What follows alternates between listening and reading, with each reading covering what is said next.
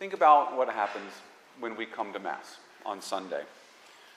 First, we have the liturgy of the Word. We hear the Word of God proclaimed to us in the Scriptures, like we've just done. And then we have a homily where that Word is further broken open and explained to us, as I hope to explain it to you now if I'm doing my job.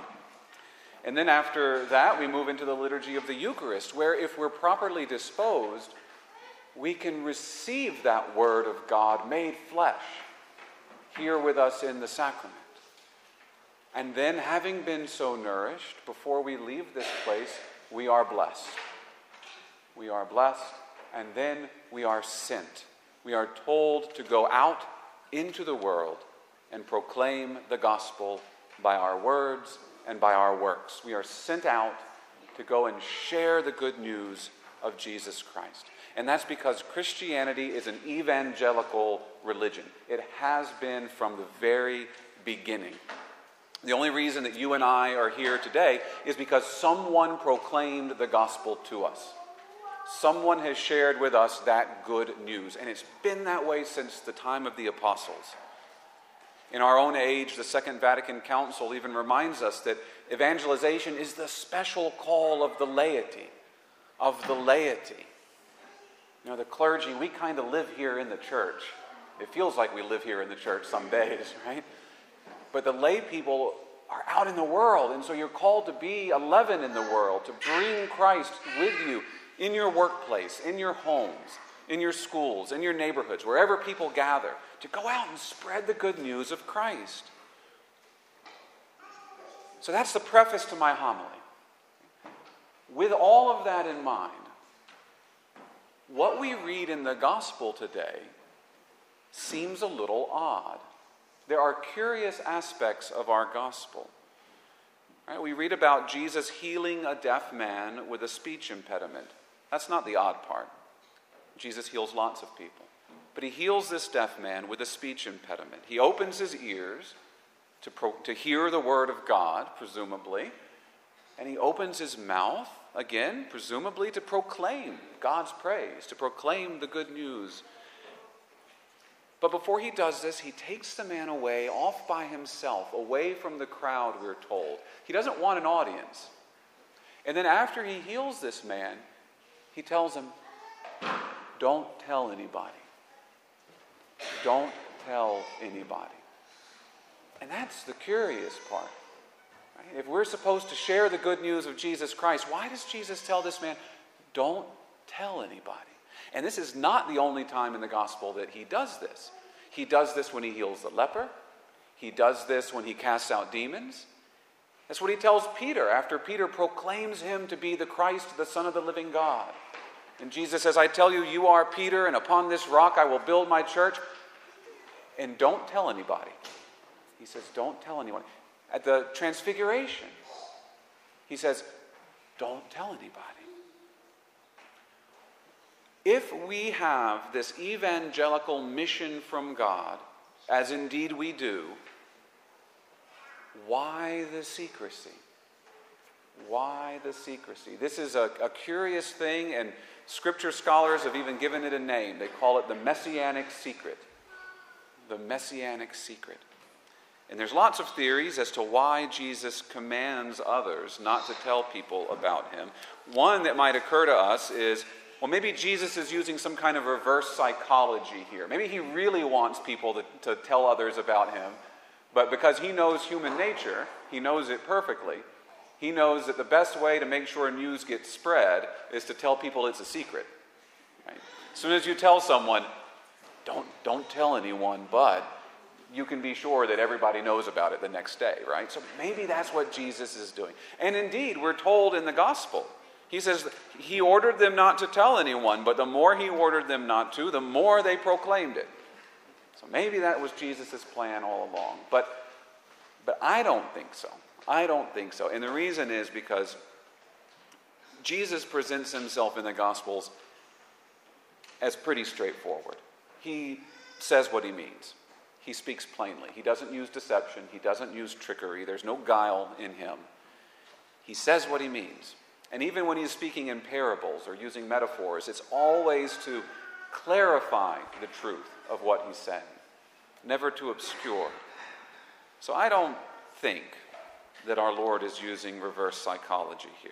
Instead, I think what Jesus is doing with this messianic secret is he's biding his time. He doesn't want the word to spread about him too quickly until it's time. He knows as soon as he is publicly identified as the Messiah, certain actions will begin to take place. When the crowds say today, He makes the deaf hear and the mute speak, those are signs of the Messiah as prophesied by Isaiah. When Jesus proclaims himself later on to be the bread come down from heaven, when he tells the Pharisees, Before Abraham was, I am, taking that divine name to himself, he knows that's what's going to get him arrested because that will bring charges of blasphemy because he's making himself equal to God. And that can't happen until the right time, in God's time. And that time is when Jesus comes to Jerusalem, when God enters his temple to celebrate the feast of Passover. When Jesus would celebrate that Passover meal with his friends, when he would institute the sacrament of his body and blood in the Eucharist, when he would ratify a new and eternal covenant and be that lamb provided by God, that sacrificial offering which takes away the sins of the world, priest and victim, shedding his blood on the cross for us, and then rising three days later, instituting a new age, an age of glory, an age of life, opening the doors to us for eternal life. The time had to be right. That's why when the Blessed Mother asks her son to perform a miracle for the couple at Cana, if you remember, Jesus says, Woman, what does this have to do with you or me? My hour has not yet come. And John tells us he was talking about the hour of his passion. The time had to be right. And until then, it's a secret. Don't tell anyone. But that hour has come. That hour has come. We live now in that time of glory. We live in the time of resurrection. We live in the age of the church. And the last thing that Jesus told the apostles before he ascended was go and make disciples of all nations. Go and teach them to obey all that I have commanded you. And we live in that apostolic age. That mission is our mission today. We are being sent out into the world to proclaim the good news. And how do we do that? How do we do that? We do it like Jesus did it. We do it by speaking the truth as Jesus spoke the truth. We do it by speaking plainly when plain speech is needed. And we do it by telling stories when they help us to explain and illustrate the truth. We do it by speaking openly in public, like Jesus addressed the crowds. And we do it by speaking privately to individual people, like Jesus did with the woman at the well, or with the rich young man, or Bartimaeus, right? We do it by showing mercy and compassion, by healing the sick, by giving voice to the voiceless, by feeding the hungry, by clothing the naked, we do it by mourning with those who mourn and by rejoicing with those who rejoice, just as Jesus did all of these things. And to whom do we share the good news of Christ? Well, here we also follow our Lord's example, right? Where did the miracle that we read about today take place? It says Jesus went away to the district of the Decapolis. He went out among the Gentiles. See, God sent his Messiah first to the Jewish people, but not only to the Jewish people. He's the Jewish Messiah, but he's the universal Savior. And that's why the church that he started carries the name Catholic, which means universal. So our epistle today from James tells us show no partiality. We are to show no partiality. We are to share the treasure that we have with all people, Jewish or Gentile, with our next door neighbors, and with people who live on the other side of the planet, people from every nation. We're to share the treasure that we have. And the greatest treasure that we have is the gospel. The greatest treasure that we have is the truth about God, about who He is, and the truth about who we are as men and women made in His image. It's the truth about Jesus and how He gives Himself to us on the cross and in the sacraments. It's the truth about what it really means to love God and to love our neighbor and to love ourselves. Jesus opens up our ears to hear this truth, to receive it, and He opens up our mouth so that we can share it with others. And we are to share it. We're to share it with the rich, and we're to share it with the poor, and we're to share it with the empowered and the powerless.